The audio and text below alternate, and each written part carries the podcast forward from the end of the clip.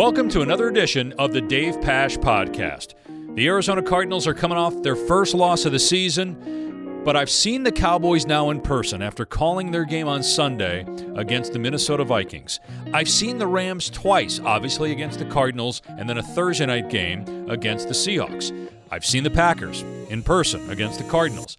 Of the four teams with one loss in the N F L, I still feel that if the Cardinals are whole, they're the best team. Doesn't mean they're going to win the Super Bowl, but watching these teams in person just gives me the perspective of the Cardinals are better. They're deeper, they're better on both sides of the ball, and Kyler Murray is still deep in the M V P conversation. The Dave Pasch Podcast is presented by BetMGM, the official sports betting partner of the Arizona Cardinals, and by Gila River Hotels and Casinos.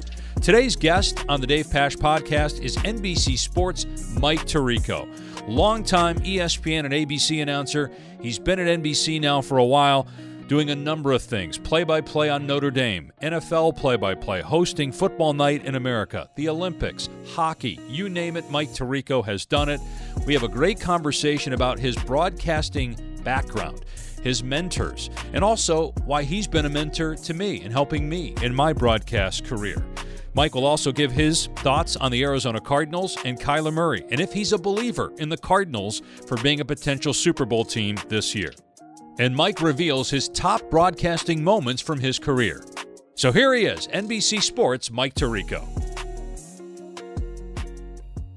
So, Mike, let's start, first of all, by just tell everybody what this week is like. Because I know every week for you is different. You're doing so many different things. What's this week looking like for you? It's about twenty percent of your week, so that's okay. I'm, I'm not on the Dave Pasch schedule anymore. I'll leave it to you young guys. Uh, this week we have Navy against Notre Dame in South Bend, but I'm also a trustee at Syracuse, and we have a board of trustees meeting, so I'm going to be heading up to Syracuse for a few days, spend time on campus, then head to South Bend. Fortunately, I've seen the Irish back-to-back weeks. This will be three in a row, so that'll be easy. We'll uh, take care of Navy when they get to town on Friday. And then uh, after the game Saturday, head to probably New York or Connecticut for Football Night in America. Some point in there, I'm thinking about trying to squeeze in a quick run to Chicago to my daughter's parents' weekend. She's in college in the Chicagoland area. So as you live, as we live, these weeks are never the same. They're always hectic, and they're a blast. And then Sunday we'll do Football Night in America with uh, Dungy and Brees and Chris Sims and Maria Taylor and that crew, and then uh, then start the hamster wheel back up again on Monday. So obviously you were working last night, and I ended up doing that game for Westwood. So we both watched Cooper Rush and, and what he accomplished. And look, with Dak Prescott, Mike, clearly they are a great team. But mm-hmm. It seems like with Cooper Rush, maybe they can hang on, depending on how long Dak's going to be out, enough, certainly in the N F C East, to stay atop that division. What, what are your thoughts on kind of where the Cowboys are right now? That's it. I, I think they can they can hang on enough. I, I believe that what your number two quarterback needs to do is be able to win two out of four games. You know, just have somebody there who can get you maybe three and one, like when Brees was hurt the last couple of years, what the Saints got out of Teddy Bridgewater and then Jameis Winston. Uh, you just had, need to have somebody who can do that for you, uh, because especially now, Dave, given how much quarterbacks are running, like you, you've watched this evolution doing college games and then get into N F L games, right? The college stuff, the Thursday and Saturday stuff, is showing up on Sundays. There are bigger and faster defensive players who hurt guys a lot quicker. There are more hits, more contact, more injuries in the N F L because of that, and because quarterbacks are running far higher percentage than they used to. I think you need a guy who can save you a couple of games, and Cooper Rush helped save the Cowboys the game on Sunday night. He threw for over three hundred yards. He looked like he'd been in the system for three or four years, and he executed the system. And when it came down to a gotta have it drive, as Chris Collinsworth said, like one of those lifetime moments for Cooper Rush, he came through, uh, just like Mike White did for the Jets with over four hundred yards. I think, Dave, one of the biggest mistakes the N F L has made in the last couple of years is not mandating that the third quarterback be active for every game.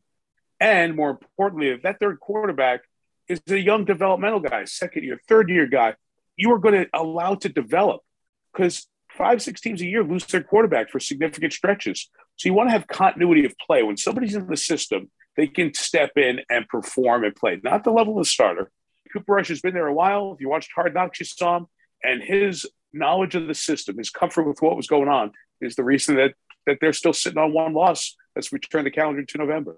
And when you look at the injury situation here with the Cardinals, we don't know yet about Kyler and whether he's going to be able to go Sunday. If he weren't able to play, obviously it'd be Colt McCoy. And then Chris Streveler is your backup. I know you're dialed in on everything. I don't know how much, though, you've had a chance to really watch the Cardinals. But based on what yeah. you've seen, are you a believer? Yes, absolutely. Uh, the Cardinals get your attention. Uh, so we'll sit in a room on Sundays and watch the N F L games. And the Cardinals, obviously, because of the time zone, are usually in the late window. We watched all the early games. So there are nine screens up, and there are maybe twelve of us in a pretty large room. But I'm sitting with Drew Brees to my right, Tony Dungy to my left. I pinch myself because you're sitting by one Hall of Famer and a future Hall of Famer, a coaching question, a defense question, a question about quarterback play, offenses. You, you get an answer just by going like this. Um, and then Chris Sims is in the room, and Sims is into the film every day and all that stuff. So with all of us in the room, we pretty much have an eye on every game. And there's more, hey, look at the Cardinals. Hey, Kyler, Kyler's doing this, Kyler's doing that. And I think the less circus plays and the more picking out those moments that he's going to do, it's going to keep him healthier and keep him around for when you need him to make those circus plays in December and January. I think Russell Wilson and Aaron Rodgers are the two mobile quarterbacks, different levels of mobility, who have shown these young quarterbacks like Kyler Murray, there's a template out there to use your speed, your elusiveness, your ability to throw on the run.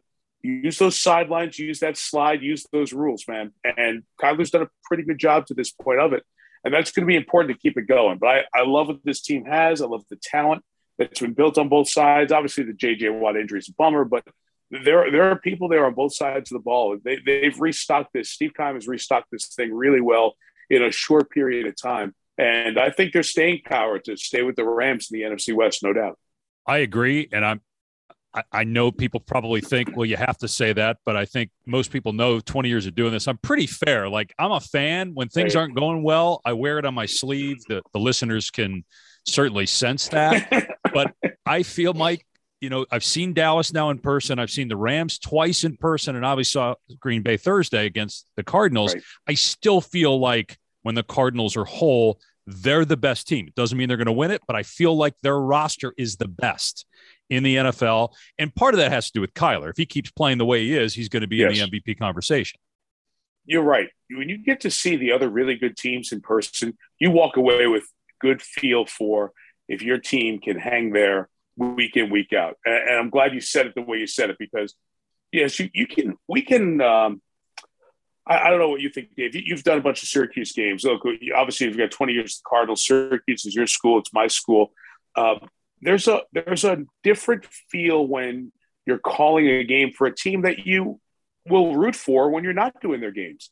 And we can do that. We can stop. If, if, if somebody can play football against their brother and tackle their brother and hit them, right? Physically do harm to your, you know, your same D N A essentially, right? If you can do that, we can put aside our loyalty or our fandom for three and a half hours and call it down the road or down the middle and, and be even. Um, I think when we do that, we see the flaws of the team that we care about the most. I used to remember doing Syracuse games back in the old Big East days of basketball. I, I could see Syracuse's flaws, which helped me know when they had a good team. And you are in that same boat, I think, with the Cardinals, because you want to know if the Cardinals are really good. You can be honest with your listeners. And um, I think you're right on. I, I, I think they're good. I like what Dallas has. I really do like what Green Bay has. Remember, Green Bay's been to the lip of the cup. They've been to the championship game twice in a row. And the pieces may not be as talented, but they've got a little bit of something about them when Aaron brings that group together. You all saw that in person on Thursday night. So I think I think they and the Rams and Dallas are going to be at the top of the list of tough outs, but certainly this is a team that belongs in the conversation. Is going to stay in that conversation with them the entire way. And don't forget Tampa, obviously the Super sure. Bowl champs. Sure. So let's not forget those guys. I, I think their roster is talented too, but you see when Gronk is hurt, right? And they're hurting on the back end. they're vulnerable. Their roster compared to the New Orleans roster, it, it doesn't match up right now. But New Orleans defensively got after them, and they couldn't stay with New Orleans on the on the edges with their corners, and it's in the run game and the pass game. So five five terrific teams in the N F C who pretty much have only lost to each other. So I think it's going to make it a really good second half of the season. Well, look, Mike, one of the reasons I wanted to get you on was to talk football, but I also want to talk about you. I want to talk about broadcasting. I want to talk about our, our friendship, because I've known you since I was a freshman at Syracuse. You were doing, at the time, local television at Syracuse. And like the next year you got to E S P N. I remember one year I'm talking to you and you're a reporter at a local T V station. The next year I'm watching you hosting SportsCenter. And then obviously you took off and have become, you know, one of the greatest broadcasters of all time. And one thing that's always stood out to me, because, man, you you have been so impactful. You're one of my mentors and you've always been there for me. You've always been supportive of young broadcasters. And I'm curious, was there somebody particular that mentored you that gave back and put into you that you said, I, you know, I want to do the same thing for guys like me? Well, that's nice of you to say. Thank you. I, pre- I appreciate I appreciate all of that. You know, I think the, wor- the world of you too, pal. I'm so proud of you. Every time I hear you doing a game, I'm just like, man, it's one of our, it's one of our guys. It's part of the family.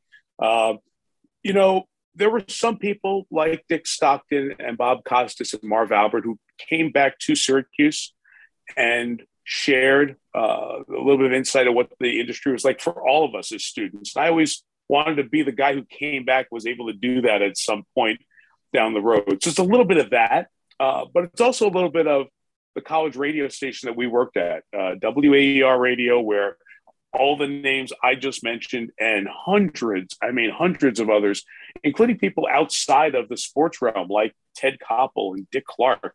Uh, Dave's now part of the Hall of Fame at W A E R for uh, his great career.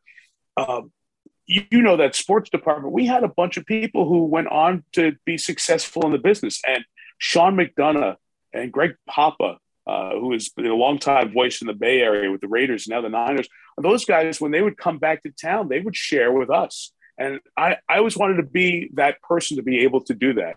And that kind of grew into a love of our industry and seeing an industry where we can root for each other. You know, and we, we've been lucky because uh, all of us jumped into the radio T V world covering sports at a time when E S P N grew and regional sports grew and now digital platforms. So like Syracuse field hockey games are on T V, right? Uh, Arizona State has a great communication school. The kids at the Cronkite School are broadcasting sporting events at A S U, you know, big Big Ten Network, Pac twelve Network, their student involvement, A C C Network. So the thing continues to grow. So we don't have to be fighting over the same jobs. There are a lot more jobs out there than there used to be.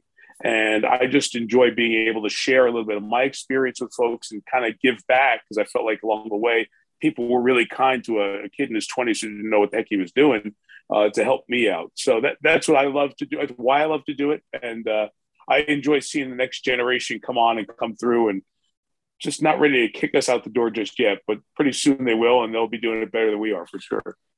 When I got the Syracuse radio job, you and Sean McDonough were part of the group that got me hired. There were several other Syracuse people in the mix. And, you know, eventually I got the job and I got to work with you and Sean and Marv Albert and Costas and call a game with you guys, which was an incredible experience. That's and cool. Then I get to E S P N. And again, you and McDonough were the two guys who were always kind of, you'd see me doing the great outdoor games or a softball game. You'd hit me. Hey, keep it up, man.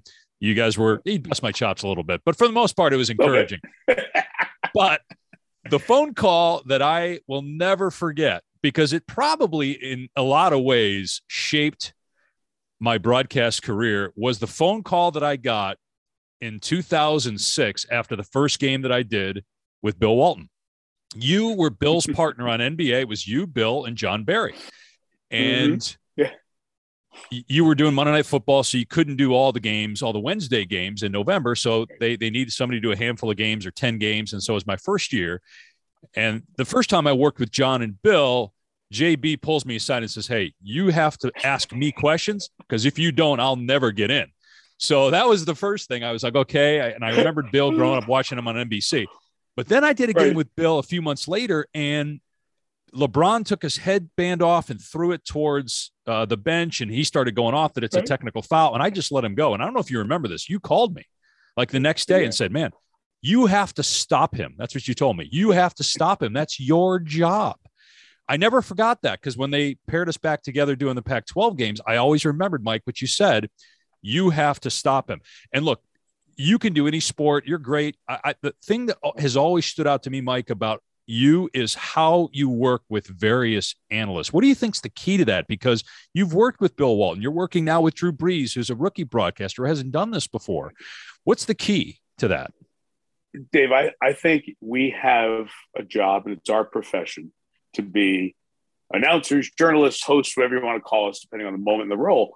I think the analysts, this is their really third profession, because they were either players or coaches.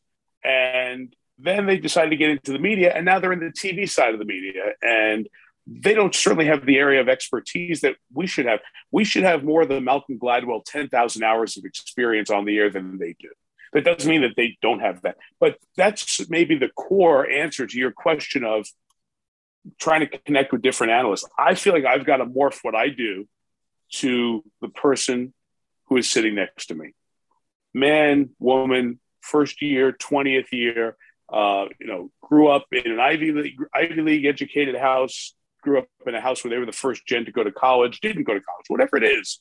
We've got to sit next to that person and make them the best version of an expert that they can be, given the night, the game, uh, what experiences in their lives are germane to the to the audience. And I just feel like we have to change our game. I, I think it's been a little bit different at N B C, but I'll I'll I'll, I'll give you this. Uh, I'll do some games with Chris Collinsworth and have the last couple of years. Um, I probably approach the game a little bit differently when I'm with Chris than when I'm with Drew, or with Tony Dungy, who did the Notre Dame games last year but hadn't done games in the booth. But Tony knows eight thousand times more football than I've ever imagined knowing. But Tony's a different personality. Chris a different personality. Drew's a different personality. So I think it's up to us. I, I th- I'm sure, you know, with Wolf, you're different than maybe you are when, when you're doing a, an E S P N college football game with the various partners you've done. Just like you, you do a game with Walton, if you know you end up with Doris Burke during a game, you do your job a very different way, because they're drastically different people. But we have to be point guards. We have to give them the ball where they like it. We have to get out of their way. And with Walton, I, I learned that the hard way. I, I'd sit there and Bill would just go, and he'd just go. I'm like, what are we doing? The producer's got to show the viewers, and Bill is just, he's he's in Bill world. And you gotta just grab them, and when you do it in a in a, and you're you you've the, become the best at doing this, like better than anybody I've seen do it. When you just gotta do it in a loving way, Bill's grateful that you do it. I mean, you you, you kind of get him back to the game every once in a while, but you give him the space to have the canvas to be so enjoyable. Like my, my son goes to school, to Pac twelve school, and we're watching, and he's like, oh my gosh, this is insane. What, what, does he ever talk about the game? And then like a year later, it's like, he's hysterical. And I'm watching U C L A play Oregon State for no reason except Bill Walton. So that's the thing that becomes our responsibility to make that happen. And you've crushed that. It's been fun to listen to. You've covered and called everything. So this is probably, and I get asked this too, I, I have not done yeah.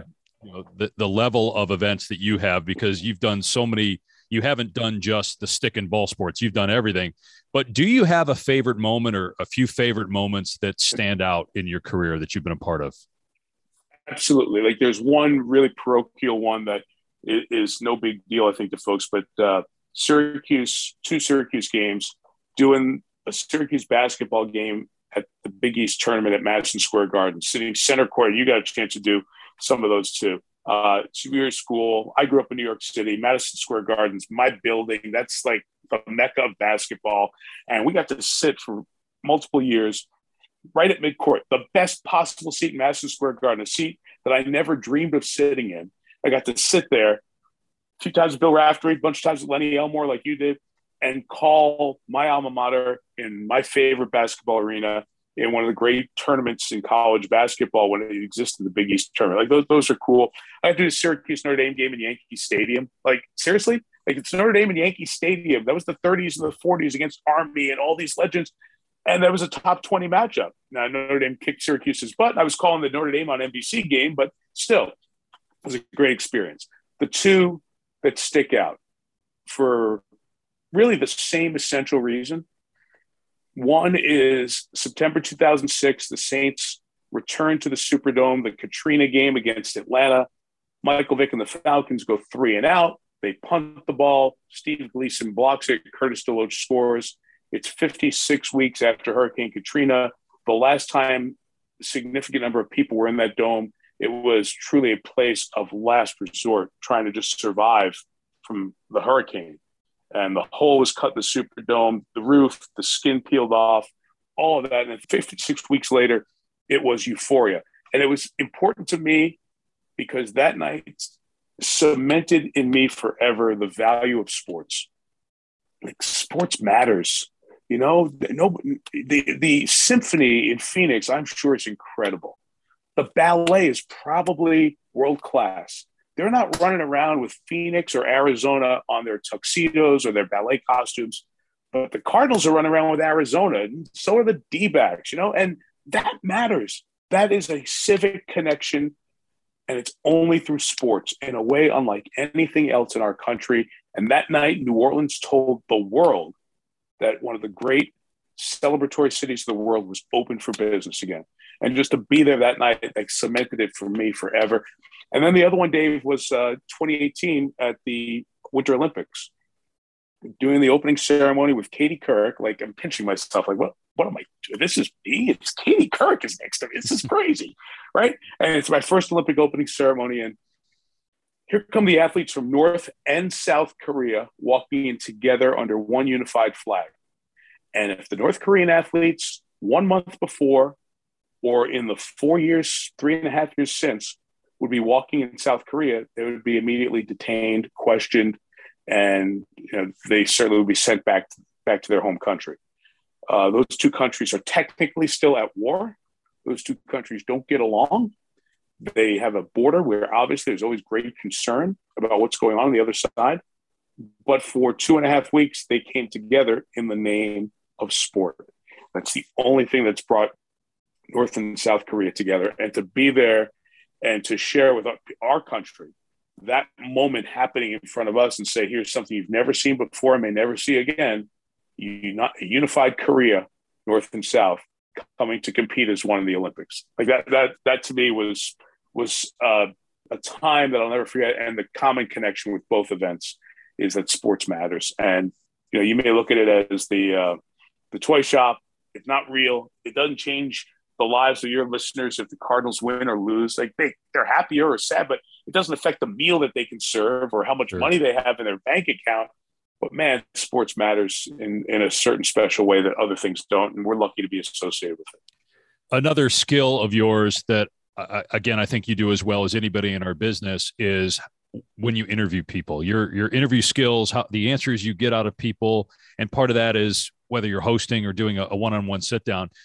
Is there a person that is a more memorable interview to you than, than others? Maybe somebody that is listening today to the podcast that doesn't know much about this person, or they, they think one thing about yeah. this person, but the reality is over here. And you've been able to kind of bring that out of somebody. I know that's probably a tough question. Yeah, but. no, no. It, it, it, it is a good question because you don't do it all that often. And I give you a really bizarre answer. Um, Lindsey Vonn, the Olympic skier.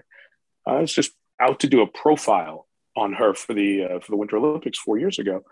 And uh, we ended up doing the profile at the house where Lindsey's dad grew up and her grandparents lived. It was like a ski vacation type house.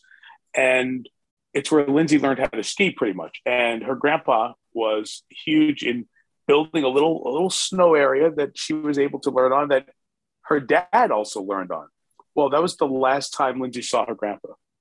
And um, from that moment on, I understood like the fearlessness, the drive, the competitiveness, yet the fragility of the individual because of that. It's, it's one of those things that, uh, and you, you kind of hit it a little bit there in your question. I don't ask that like sixty minutes gotcha question, you know, like what did sure. you know? And when did you know it? I, I really like to make the other person opposite chair feel comfortable. I like to hear their hear them tell their story. I think deep, deep down, I'm a curious person. I want to know about uh, people and what they do and who they are and what makes them tick, what what makes them fearless or special or great. Uh, so I, I would say that that is kind of what I try to go into things with. I really almost never come in with holding a list of questions. I always felt like when you're holding that list of questions, the other person feels like they're on the defensive. So I try to remember just some themes. Maybe I'll write down a word or two to remind me of the next topic. Uh, and I just love sitting there and talking to somebody. I, I, I hopefully it puts them at ease, gives them the best opportunity to share a bit of themselves that maybe they otherwise wouldn't. And we can do that for people. That That's what we want to do in those interviews. That's what I love to do.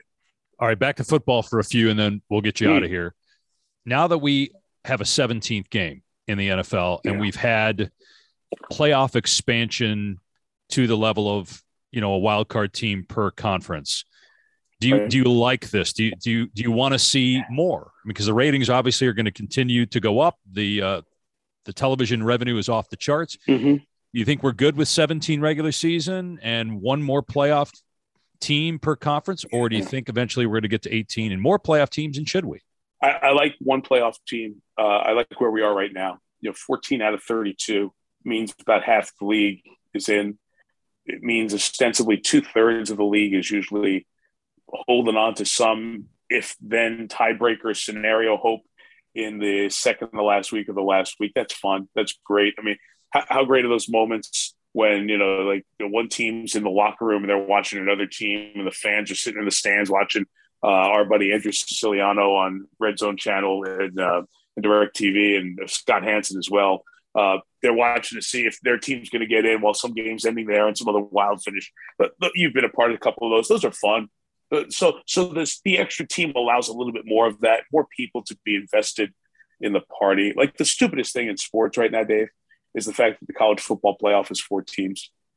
Like five big conferences, all with intelligent leaders, went in and said, let's make a system where one of us is out no matter what. Like that's the dumbest thing ever, ever. Like they how they did that is beyond me, and I think they're paying a price for it. We'll expand here in the next few years. But I like us in the N F L at seven. You know, the seventeenth game still worries me because look at all the players who are getting injured. Uh, this game is more physical, uh, not necessarily because the guys are hitting harder. They're just bigger. You know, the field is the same size as it was when Red Grange played without a face mask. These little tiny guys, you know, and you see these guys like they, the speed and the contact is so ferocious that I don't know the quality of play gets better if we go to eighteen weeks. So I, I'm still even for sixteen, but the seventeen ship has sailed, and uh, I, I think we're at a good spot right now. Let's let's keep it where it is. I think this works. You mentioned the college football playoff, and I'm with you. The the four doesn't make sense, and they obviously realize that it doesn't make sense and that there's a lot of money to be made by expanding it. So it's going to get expanded, but right now you're stuck at four. You had Notre Dame, Cincinnati, and Cincinnati right now, I'm curious, you know, what you think about them. Is, is the Notre Dame win for them good enough if they go undefeated for the first time since the invention of the college football playoff seven years ago for a group of five team to get into the top four? It should. It should be. If it doesn't, this system's really flawed. I can see how you can say they're eleven and oh. They didn't go anyplace and beat anybody.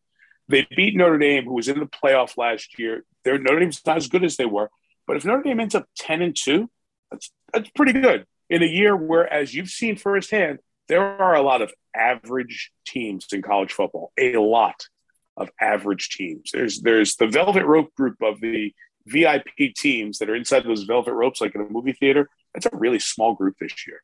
Um, I, I'd love to see Cincinnati get a chance. I think they deserve a chance. I hope they have the opportunity to play. When they played in the bowl, did you do that bowl game last year, Cincinnati's bowl game? No, I, I did not. I had the, I had okay. the Fiesta Bowl last year. You the Fiesta. That's yeah. right. Like, since Cincinnati in the bowl game, I know there were opt-outs on the other side, but they hung in there. Yeah. Um, Notre Dame, Notre Dame's a good team. Uh, They Cincinnati physically was a better team on the field. uh, in South Bend on that Saturday. And they had a little adversity. Notre Dame got back to within three, and they came down with one of those championship drives. They scored. Yes, I definitely want to see them. And I hope they go eleven and oh, hope they win their conference championship game and get into the playoff. It would be good for the sport, not just to change it up, but to change it up with a program that um, has built without the opportunities and resources of some of the legacy programs. One of the things that uh, the Cardinals are doing is called Cardinals Folktales. And one of the things we're doing is the Monday Night Meltdown from two thousand six, when the Cardinals had the lead over the Chicago Bears. It was a game that you called for E S P N on Monday Night Football. It was also the game where Denny Green went on his famous rant post-game. And that's really what Cardinals Folktales is about. But I had Greasy on earlier this season to get his perspective on a lot of things, but also on that, because he was Rex Grossman's backup. He thought he was going into the yeah. game. Rex obviously yeah. stayed in the game, and he led the Bears to the Super Bowl. Do you remember much? I mean, you've done so many games. Do you remember yeah. that night? So do you save your charts from games, by the way? Yeah, I don't, you know, I, I did. My wife, Hallie, and I, when we were redoing, we accidentally threw out about a thousand of them. So I, from, from like two thousand three to two thousand ten, there's no evidence that I ever did a game for E S P N or the Arizona Cardinals. Let, let me just, let me just say, did, did Hallie accidentally be the one who accidentally put that in the accidentally get rid of this pile? Mike, I don't know that I can answer that, because if I do, because if I, if I do, brother, I might, I might not uh, have a bed to sleep in tonight when I get home. Well, I only ask that because I have, looking at it right now, I've got a stack of folders and legal pads from almost every game I've done going back to my E S P N time. So there's like some weird, weird stuff in there, right?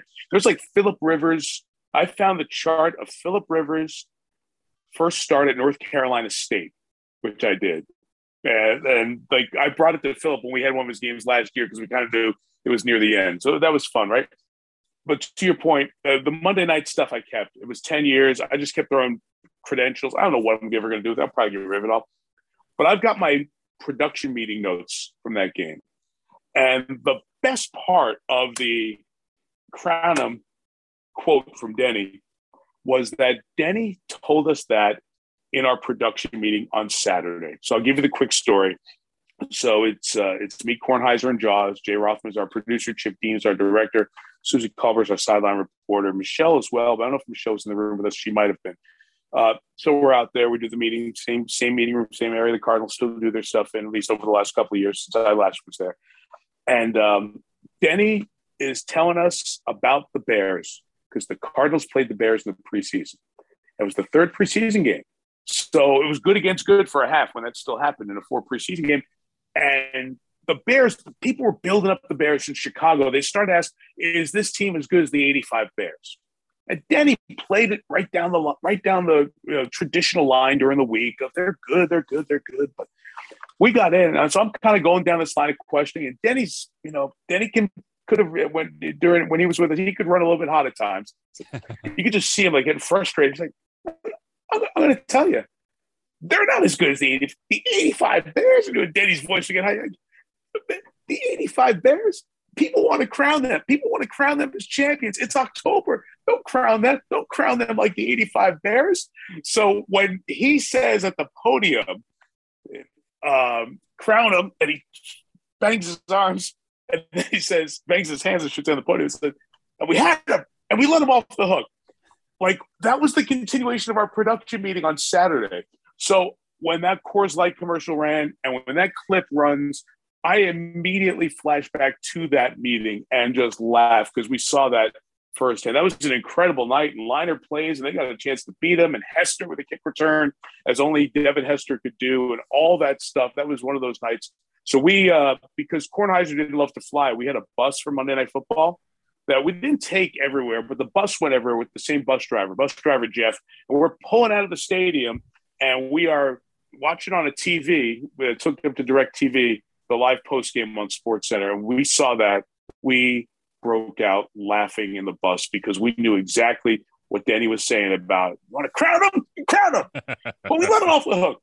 It is one of my all-time favorites. I'm so glad you asked, because every time that comes up, I relate that story to somebody. And it was just like cool to – add some context to the quote that became a commercial. Last one, as I mentioned, Mike, this is an audio podcast for those that are mm-hmm. listening uh, that may not see if we, if the Cardinals put out a video clip. You have a guitar uh, behind you. Is that I do. I do. Your guitar? I, and is this something I don't know about Mike Tirico? Does Mike Tirico no, play the guitar? No, I, I can't play. Um, I, it's kind of strapped in here. Why can't I get this out? Hang on a second. It's probably uh, expensive. Sorry. Don't don't do anything there. So the hat, there's, there's a big hat here, the big straw hat. That was from the World Cup in South Africa in twenty ten.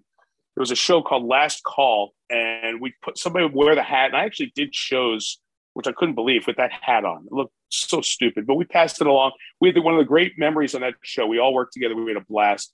And I just said, I'm taking the hat with me. And I did, and I've had it for almost a decade now. Hang on to it. I love it. The guitar is a gift from my wife.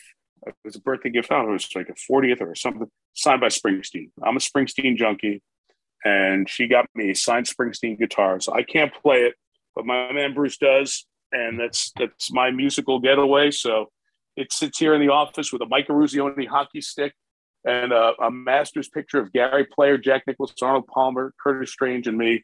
And I got Arnold, Gary, and Jack to sign the uh, starter sheet from that day. It was the first time the three of them together were the honorary starters, and they came in to do a Sports Center hit with us. Curtis went to Wake Forest on an Arnold Palmer golf scholarship, so he knows Arnie, and obviously knows Jack and Gary. So that's my little corner office there. I got those guys to sign the starter sheet from that day. It's one of the only autographs I've ever asked for in my life. I got them to do it in my orange Sharpie. That was the coolest part of it. So I got Arnold. I, I probably have the only Arnold, Gary, Jack, same thing, signed in an orange Sharpie in America. So that's my little collection here. That's awesome. That's awesome, man. Well, listen, Mike, I could talk to you for hours, but you have a life, and I just appreciate you sp- spending forty minutes with me, man. I really do. I uh, appreciate our friendship. And again, thank you for just continue to lead the way for so many of us, man. You're one of the most talented people in our business, and no, stop one it. of the best of all time, man.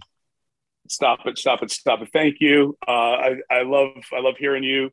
Uh, driving in a car, listening to Westwood on Saturday when I'm sitting around waiting to do my football games um, with Walton late at night. I just laugh and smile. I'm I'm so proud of you uh, and your association with the Cardinals. I'm jealous of you. I remember telling you this around playoff times and Super Bowls and stuff. I'm jealous of you because you have an association with a team that I've never had. I'd love to do that at some point because there's a whole generation of Cardinals fans who forever will associate your voice with that team. And I think it's just the coolest part of the ride. I'm I'm so happy for you and so happy for everybody uh, in, in your in your world. You are the best, and you're an even better person than you are a broadcaster. And most of the listeners know that, and uh, we mean that. So thanks for having me on. It's an honor to be with you, bud. Great stuff from N B C Sports' Mike Tirico. So many things that stood out to me in that interview. I think, first of all, the conversation that he had with Denny Green in the production meeting leading up to the Monday Night Football game against the Bears, the unique perspective that Mike had, the fact that Denny had told him days before uh, in response to people comparing that Bears team to the eighty-five Bears, that Denny said, it's crazy and they're not who we think they are or you thought they were, and people shouldn't be crowning him yet. And then he said those exact words after the game. Just hilarious to get another perspective on, for Cardinal fans, what was a devastating night uh, back in two thousand six against the Chicago Bears.